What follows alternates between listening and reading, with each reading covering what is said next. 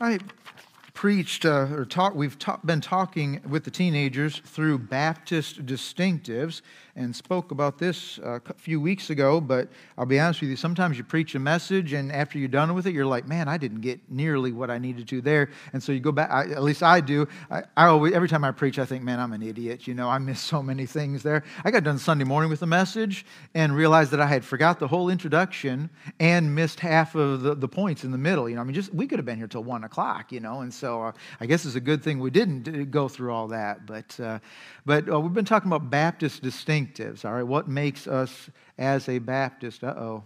Uh oh. Testing one, two. Testing one, two. Are you back there?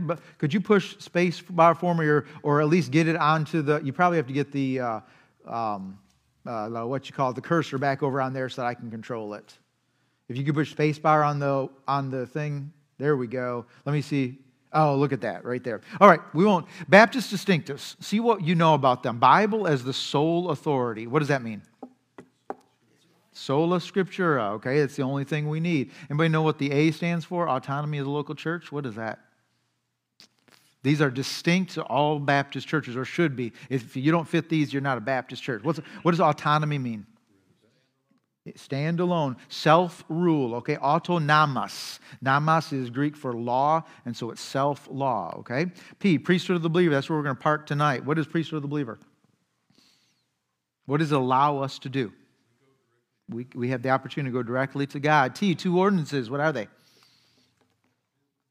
Baptism and the Lord's Supper, all right? I, individual soul liberty. What, tell me something good and something bad about individual soul liberty. We can sit where we want, all right? Unless it's First Baptist Church of Atoka and Pastor Taylor is here, all right? And then, hey, but I, I just want you to know, you can, you can think about sitting. I left all the lights on so you could think about sitting other places, all right? Besides, I let you go wherever you wanted to when you prayed, all right? So, so it's, it's, only, it's only half, you know, required uh, uh, sitting, okay?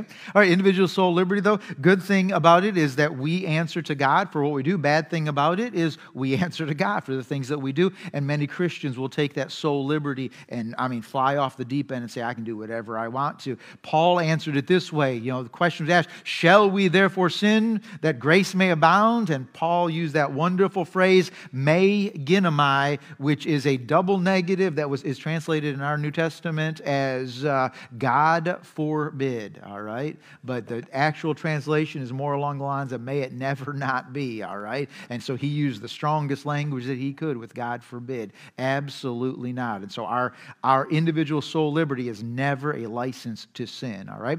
Say baptized church membership. I think that's pretty explanatory there. And by the way, those are two separate things. They don't both go together. Baptism doesn't save you, salvation happens, and then baptism. Two offices. What are the two biblical offices? We have lots more. We have a secretary, we have, have uh, finance committee members, uh, trustees. What are they? Deacon and pastor. All right, those two. And then separation. And we often say separation of church and state, but the Bible teaches separation from the world. The Bible teaches separation from believers who are doing wrong. And so you got, got a lot of things there. All right, I just threw that slide in because I already had that one made, you know, for the teenagers. I quiz them on that every week. So let's go back, if you'd go back with me to 1 Peter chapter number 2. And we will look at this idea. We're going to give our, get a um, basis for, so, uh, for, um, priesthood of the believer. All right, 1 Peter chapter 2, look with me in verse number 5. Ye also, by the way, jump back with me to 1 Peter chapter 1, and let's, let's figure out who's who Peter's writing to, okay? Peter, an apostle, I'm in chapter 1, verse number 1. Peter, an apostle of Jesus Christ, to the strangers scattered throughout Pontus, Galatia, Cappadocia, Asia, and Bithynia, elect according to the foreknowledge of God the Father through sanctification of the Spirit, unto obedience and sprinkling of the blood of Jesus Christ, grace to you and peace be multiplied. Okay, let's put together the pieces. Who's he's writing to? Verse number 1, what, he, what description does he give of them? They are what? They are strangers who are scattered, okay? Uh, anybody know historical uh, significance of that idea that they are scattered? What is going on? Why are they scattered? Persecution. Okay, okay. Well, that brings us to the second part, which we see a, a whole bunch of verse number two. What are they, first of all? What's it say? Their, their description of them. We know that they're people who are scattered from their homelands or scattered from where they grew up, okay? And because we, it's because of persecution. If it's because of persecution, why is someone persecuted? Because of what? Because of their beliefs, all right? So now we get to verse number two, and it gives us a description of it. They are what? Number one, first word, elect. Okay, what is elect? They're elect according to the what? Foreknowledge of God. Okay, who does election deal with? Saved, unsaved. There's only one correct answer. Who does election deal with? Saved people, okay? What is the Bible word that scares us that deals with that that only I'm sorry, let me rephrase, rephrase that. Election is based on the foreknowledge of God. Election deals with everyone. Okay? Now we say, wait a minute, you mean God didn't elect me? No, God, God, and it says right here in the verse, God elected you based on his foreknowledge of what? Of the choices that you're going to do, okay? Our God's big enough. Listen, Calvinists believe that God's not big enough to, that he can't control, if he can't control things, then it obviously can't. Our God's big enough he knows what you're going to do, and He's elected you based on that, okay? Then the other word that deals with only Christians is pre something. What? Predestination. You only find that where it says that we are predestined to bring glory to God, we're predestined to do that. That only, only deals with Christians, okay? Election is everybody, but again, you have a choice in that. And so, anybody, you bring them to this verse right here, okay? Because if they say, oh, well, with election, you know, that, that means God chose. No, it says uh, election according to the foreknowledge of God, okay? It's in the Bible. That's the way that, that God works, all right? So, he's writing to what would we call people in modern day? We call them what? If they're elect, and we know that the middle of the end of the verse, they're sanctified by the blood of Jesus Christ. So what, we, what would we call them? They're what? Christians, okay? So he's writing to Christians. All right, so that picks us up in verse, back to uh, 1 Peter chapter 2, verse number 5. Ye also as lively stones or living stones or active stones is the idea there. You are a stone, a building block in God's kingdom. All right? You're built up a spiritual house, a holy priesthood. There we go. We got that word again. You are a holy priesthood to offer up spiritual sacrifices acceptable to God by Jesus Christ. Then jump down to verse number nine. But ye are a chosen generation, a royal what?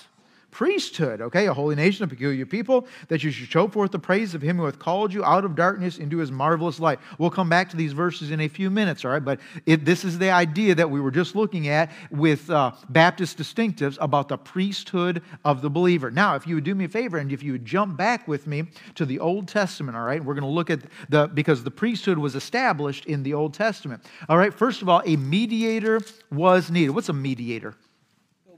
A go between, okay? Go back. Where was mediation first needed? Anybody know in the Bible? What? Genesis chapter 3, verse number 1. But without looking, anybody know what, what the first mediation, why it was needed and what it was?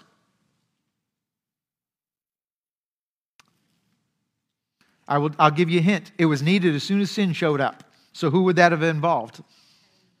No, not before Cain and Abel.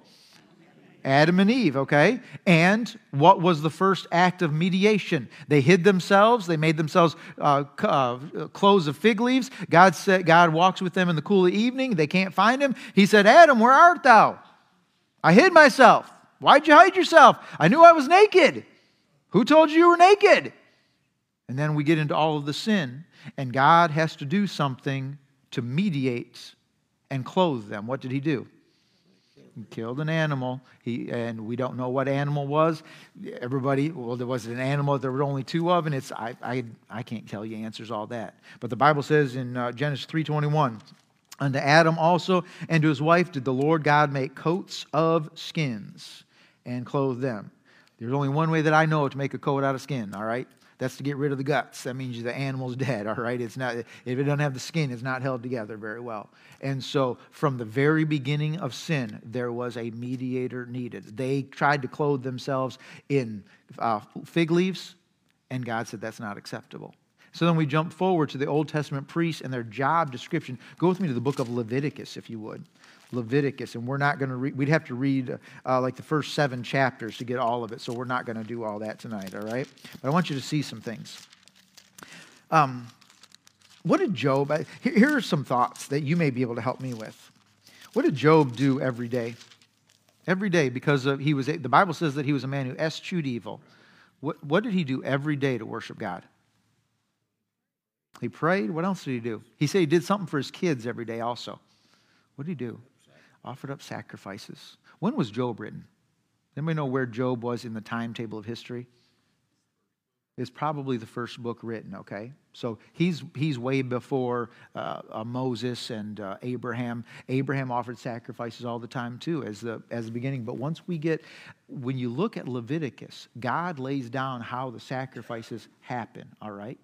And the Jews, as we get later on to, you get into uh, Samuel and Hannah and stuff like that, what do the Jews have to do every year? They had, well, they, but where did they go to give sacrifices? They had to go to Jerusalem. Pick up with this, if you would, Leviticus chapter number one. All right? And Lord God called unto Moses and spake unto him out of the tabernacle of the congregation Speak to the children of Israel, and say unto them, If any man of you bring an offering unto the Lord, you shall bring your offering of the cattle, even of the herd, and of the flock. And if you go down to chapter 2 and 3 and 4 and 5 and 6 and 7, it's going to tell you all about different kinds of sacrifices. Uh, of uh, You can bring, in some cases, like in verse number um, uh, 1 of chapter 2, it, when any will offer a meat offering. Chapter number 3, and if oblation be a sacrifice of a peace offering. It, then it says that it's going to uh, be an animal there. You go down chapter number four, and you've got a non-sweet savor offering, and it uh, you've got so, and then you get to chapter five and six. You got different kinds of offerings, and with all these, some a lot of them are animals, but some of them are grains that you can bring to God, and so there's all kinds. But I want you to pick up this in verse number. Um, uh, 2 of i'm back in leviticus chapter 1 speak to the children of israel and say to them if any man of you bring an offering to the lord you shall bring your offering of the cattle okay? And verse number 3 if his offering be a burnt sacrifice of the herd let him offer a male without blemish. He shall offer it of his own voluntary will at the door of the tabernacle of the congregation. By the way does anybody know why it was called a burnt sacrifice? If you go back to chapters 5 6 and 7 you'll find this out. Does anybody know what, what a burnt why it was called a burnt sacrifice?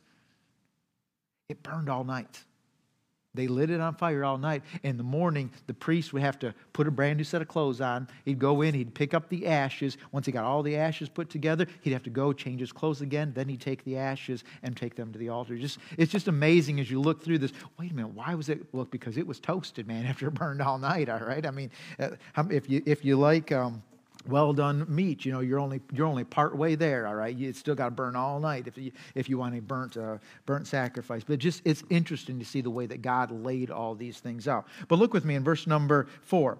And he, that's the person who's bringing the sacrifice, shall put his hand upon the head of the burnt offering, and it shall be accepted for him to make atonement for him, and he shall kill the bullock before the Lord. Okay, time up. It's all done. The cow is dead. He has killed it. Without what? There is no remission of sin. Without the shedding of blood, okay? We do have a God who sin signifies, or the, the penalty for sin is death. And for that, so for God to overlook, and listen, that's what all the Old Testament was. It was God allowing sin to be covered but not taken away. Sin was taken away when Jesus Christ died on the cross for us.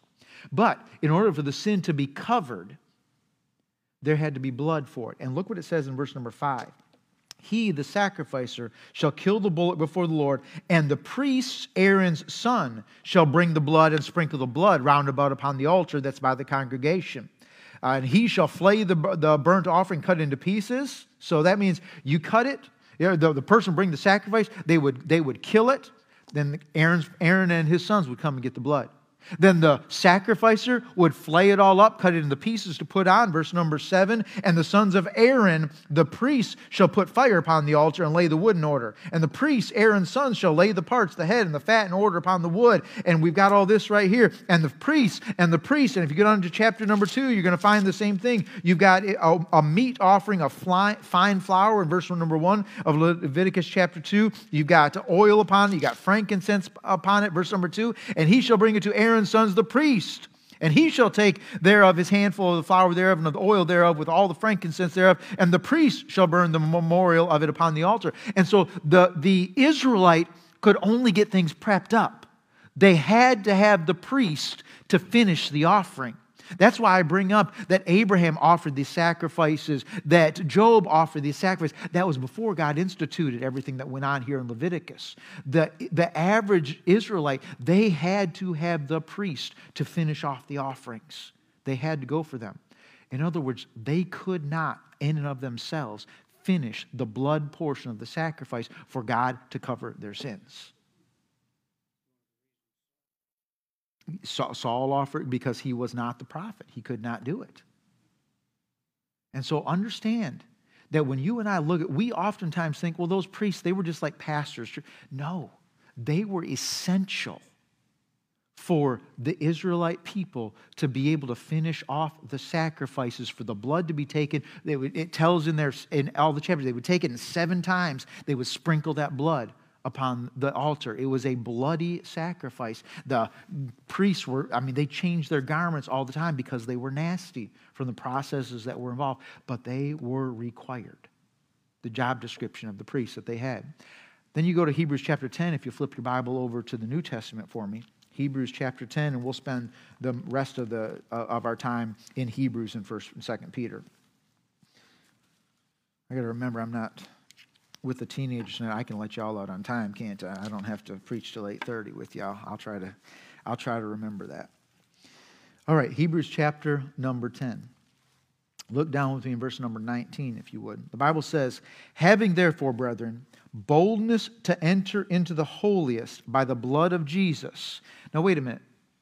Out of memory, what happened? What, what was the holiest? You had the tabernacle split into two pieces, holy of or the holy place and the holy of holies. What happened in the holy place? What was inside that portion of the tabernacle? Anybody know?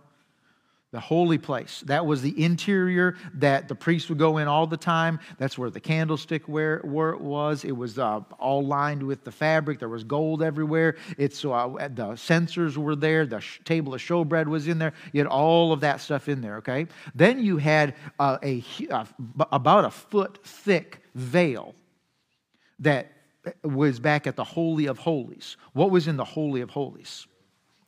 The Ark of the Covenant, okay? How often did the priest go into the front section, the holy place? How often did he go in there? Daily, okay? What about the Holy of Holies on the backside? One time a year. And before he went in, what happened? They did something to him. They got him ceremoniously ready by getting all of his clothes on, and there were two essential pieces of his garments. What were they? Does anybody know? Besides all of the standard uniform, what were the two essential pieces that he put on specifically for the um, one of them specifically for the going into the Holy of Holies. The uh, what? A rope around around him, and what was the other one that so that people knew what? That he had the, the pomegranates and the bells all around the bottom, and he had those every day. You heard those, but that was so that if he if he uh, went in with sin, that if he dropped dead, they could he, they no more bells there. That meant bad news. All right, and so when, when they were done, they would they would pull him out. Now, so you've got the holy priest would go in one time into this holy of holy place per year. But notice what this says back in, if you're still in Hebrews chapter 10. Having therefore, brethren, uh, boldness to enter into the, catch this, what's it say? The holiest. Back, roll back to English. We have comparative. You have holy, holy er, and holy ist. Which place do you and I have boldness to enter into? The holiest. Comparative to the Holy of Holies is what he's saying, that the priest, the high priest only could go into once a year.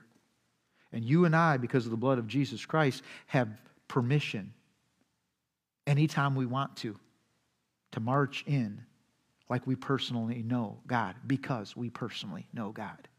Hebrews chapter number 10. Having therefore, brethren, boldness enter in the holiest by the blood of Jesus, by a new and living way which he hath consecrated for us through the veil, that is to say, his flesh, and having a high priest over the house of God. And so now we've got an, a, picture of the Old Testament priesthood and the fact that Jesus Christ came as the perfect high priest to fulfill that which the Old Testament high priest could not. Now, then we've got the believer priests, and that is you and I. The privileges we have. If you got your Bible there, open up to, you're already in Hebrews chapter number 10. Jump back with me to verse number 10, if you would. Hebrews chapter 10, and we're going to pick up in verse number 10. And the Bible says, By the which will we are sanctified. What is the word sanctified? Mean? Set apart for a purpose, all right? We are, we are sanctified, we're set apart for a purpose through the offering of the body of Jesus Christ once for all. How often did the sacrifice have to be made in the Old Testament? At least once a year, but on a regular basis for every time you sinned and stuff like that. How many times do we have to offer sacrifice? Zero, because Jesus Christ did it once for all. Hebrews chapter 10, verse number 10, okay? Verse number 11, and every priest standeth daily. Oh, wait a minute. According to 1 Peter, who are the priests that stand and minister daily? But you are a chosen generation, a royal.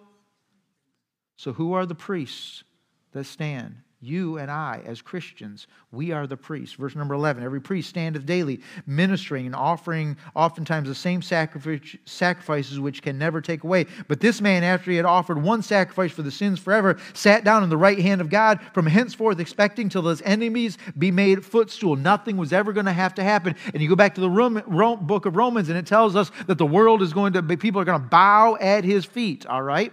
And Jesus is there. He's done. Why did he sit down? When did, okay, uh, um, let's back up. We said the bells and pomegranates around the bottom. Why were the bells and pomegranates there? They were so people knew that the priest was doing what?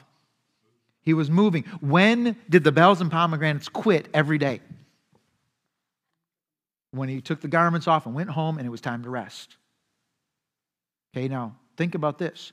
Jesus Christ is doing what at the right hand of God? Sitting. Now, wait a minute. The Old Testament priest the whole time he was in the holy place with the candlesticks and the showbread and everything else, he was moving the entire time. You will find there were no chairs in there for sitting down and resting because the work was never done. But Jesus Christ sits down. It is finished. The words upon the cross there. Doesn't ever have to be done again. He's able to sit and wait for you and I for God's timetable to finish off. You pick back up with me, verse number um, uh, 14. For by one offering he hath perfected forever them that are sanctified, whereof the Holy Ghost also was a witness to us. For after that he had said this, he, he had said before, This is the covenant that I will make with them. After those days, saith Lord, I will put my laws into their hearts, and in their minds will I write them. Old Testament, they, where were the laws in the Old Testament? Scrolls. Word of God. Where do we have the laws of God according to verse number 16? And I will write, put my laws in their hearts and in their minds will I write them. Listen, we have the privilege of the very word of God. Are you allowing Him to write it upon your heart? Are you allowing Him to write it on your mind?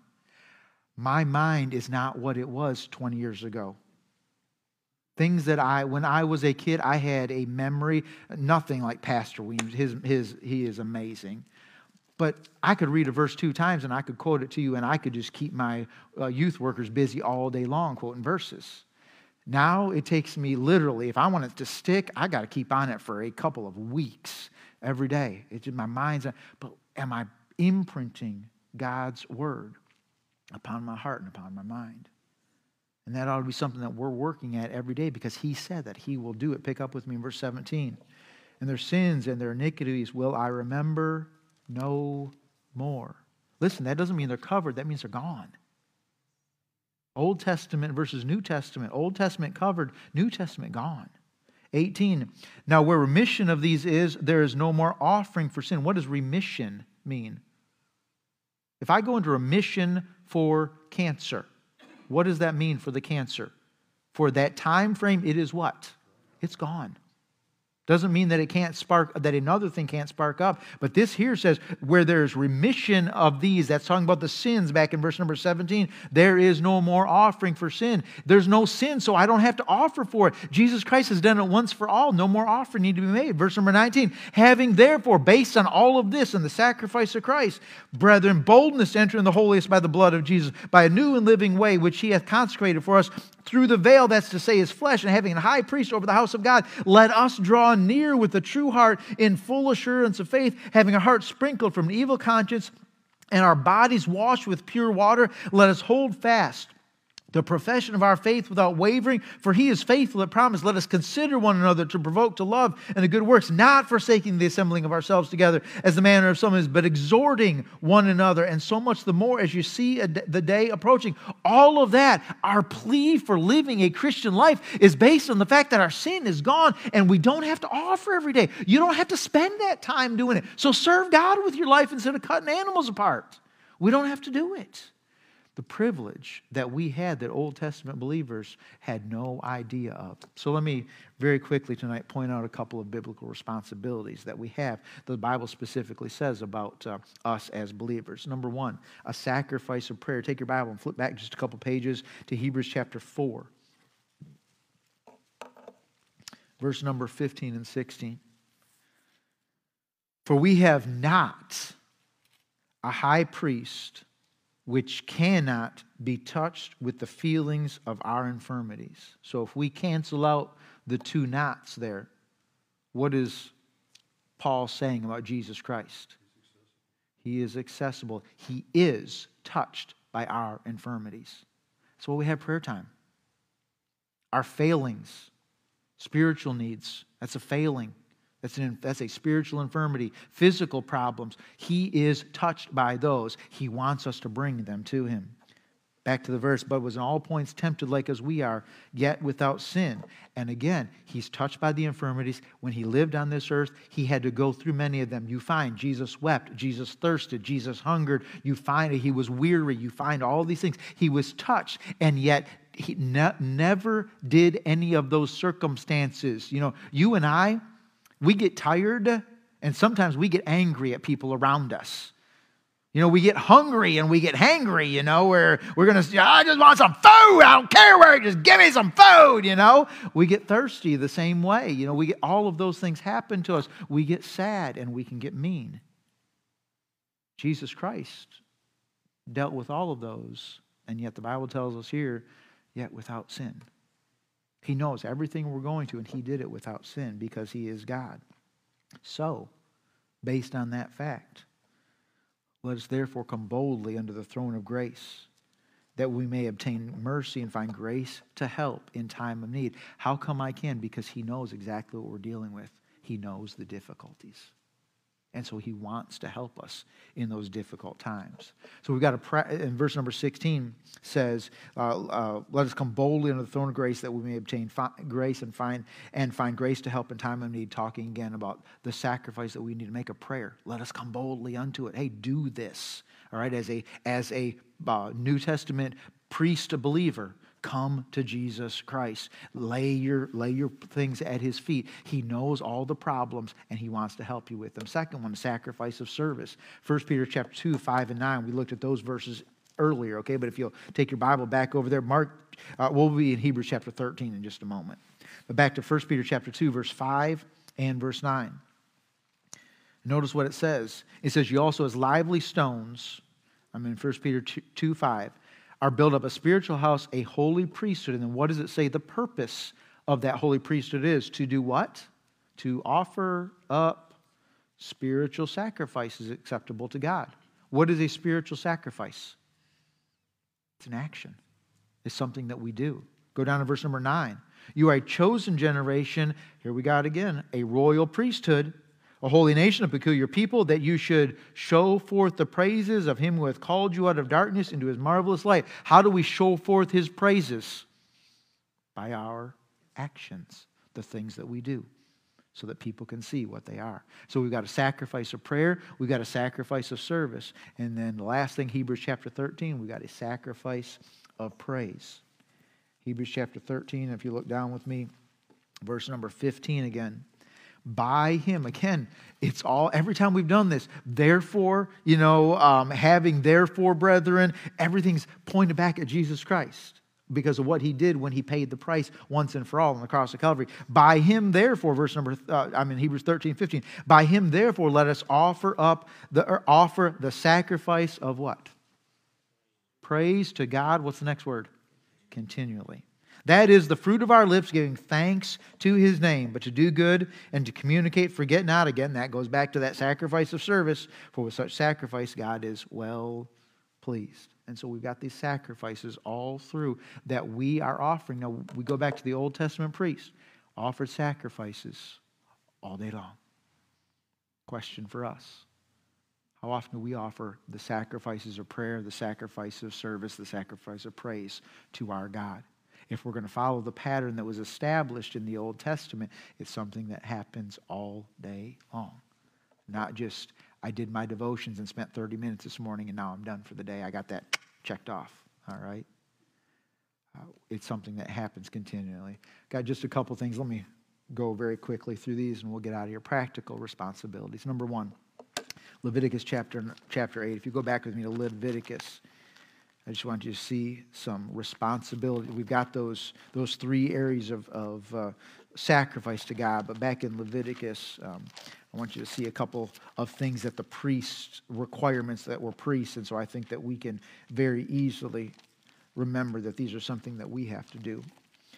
So Leviticus chapter, chapter 8, pick up with me in uh, verse number one, all right? And the Lord spake unto Moses, saying, Take Aaron and his sons with him, and the garments, and the anointing oil, and a bullock for the sin offering, and two rams, and a basket of unleavened bread, and gather thou all the congregation together unto the door of the tabernacle of the congregation. And Moses did as the Lord commanded him, and the assembly was gathered together unto the door of the tabernacle of the congregation. And Moses said unto the congregation, This is the thing which the Lord commanded to be done.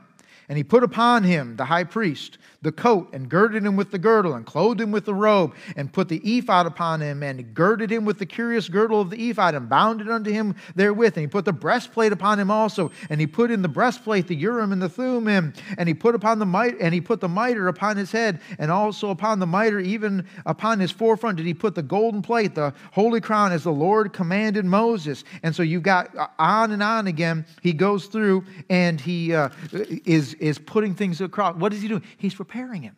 He's putting on all the garments that say, you know what, this is the high priest. And he puts on the head and he puts it around the body and he puts it around the midsection. He put, it's everywhere. What is It's devotion. It said, I've set them apart for a purpose. And once they're dressed like this right here, everything they do, we've already talked about the bells and the pomegranates, everything they did, don't sit down. You keep moving. You're serving me the whole time. That's devotion. Second thing that we see about these Old Testament, back with Leviticus chapter 4, verse number 3. Understand, they were not perfect. And if the priest that is anointed, that means he's the one that has just gone through the consecration process, he's ready to go. And if the priest that is anointed to sin, uh, anointed do sin according to the sin of the people, then let him bring for his sin. Hey, we got to have our sin confessed. We're believer priests. God doesn't expect perfection. He knows us.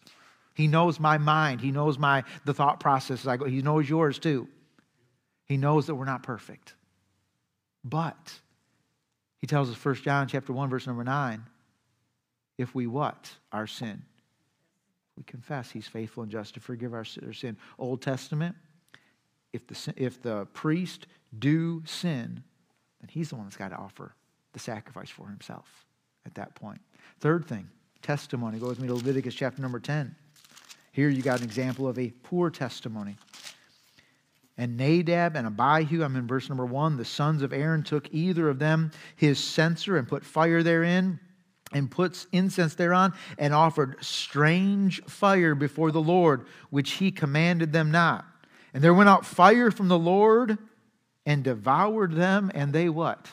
Died before the Lord. Listen, Old Testament priests, God said they've got a job to do, and I expect them to toe, the line. You and I, as New Testament believer priests, our testimony is important so that we will not provide a stumbling block to those around us. And then the fourth thing, usage of our abilities. Go back with me to Leviticus chapter number 9. It came to pass on the eighth day that Moses called Aaron and his sons and the elders of Israel and he said to Aaron, Take thee a young calf for a sin offering, a ram for a burnt offering without blemish, and offer them before the Lord. And you go through, and we go through lots of chapters here, usage of their abilities. Hey, you do this as an offering to the Lord. And so, priesthood of the believer, a lot of times that whole concept kind of goes over our head. But it, what a privilege we have that we can go directly to God. The Old Testament believers could not do that. They could start the process, but they needed a priest to finish it up for them. You and I, they could do it once a year for the whole country. They went and offered sacrifice as needed. They had to take a long trip. They had to give up some of their wealth. You know, kill a cow, or if they weren't if they weren't wealthy enough, then it was a dove or or something smaller, or if, if certain types of sacrifices, it was the grain. But it took something from them. You and I have the privilege of offering to our God every day, multiple times every day. We don't have to go someplace. We can stop where we are. We can bow our head. We can bow our knee and just praise Him for who He is. And He says, one of the things I want you to bring me is just praise, the fruit of your lips. Bring praise to His name. We can do that everywhere, anywhere. What a privilege we have as a believer priest. And listen, that's exactly who you are. If you believe in Jesus Christ as your Savior, you are a priest. God looks at you. Think, think about this for just a second. God looks at you, God looks at me the same way He looked at Aaron in the Old Testament. We walk into His presence, and God gives us His attention. He bends His ear to us. What a God we serve. And to think it didn't cost us anything, He paid the price for all of it so that we could have this kind of sweet access to Him. What a great God we serve. Can I encourage you? Offer to Him praise this, this uh, week. Offer to Him the sacrifice of service. Be a testimony for your Lord and Savior, Jesus Christ. Let's pray. Father, we thank you for the time we've had in your word tonight. This has been an encouragement to me as I have studied it and to see what a great God we serve and all of the difficulty that the Old Testament system was. And I just need to bow my knee, turn my heart to you. You want to write your word upon my mind and upon my heart. You want me to have the very word of God. I have hold a copy in my hand. What a God I serve. Thank you, Father, for your graciousness and your love to us. In your name we pray.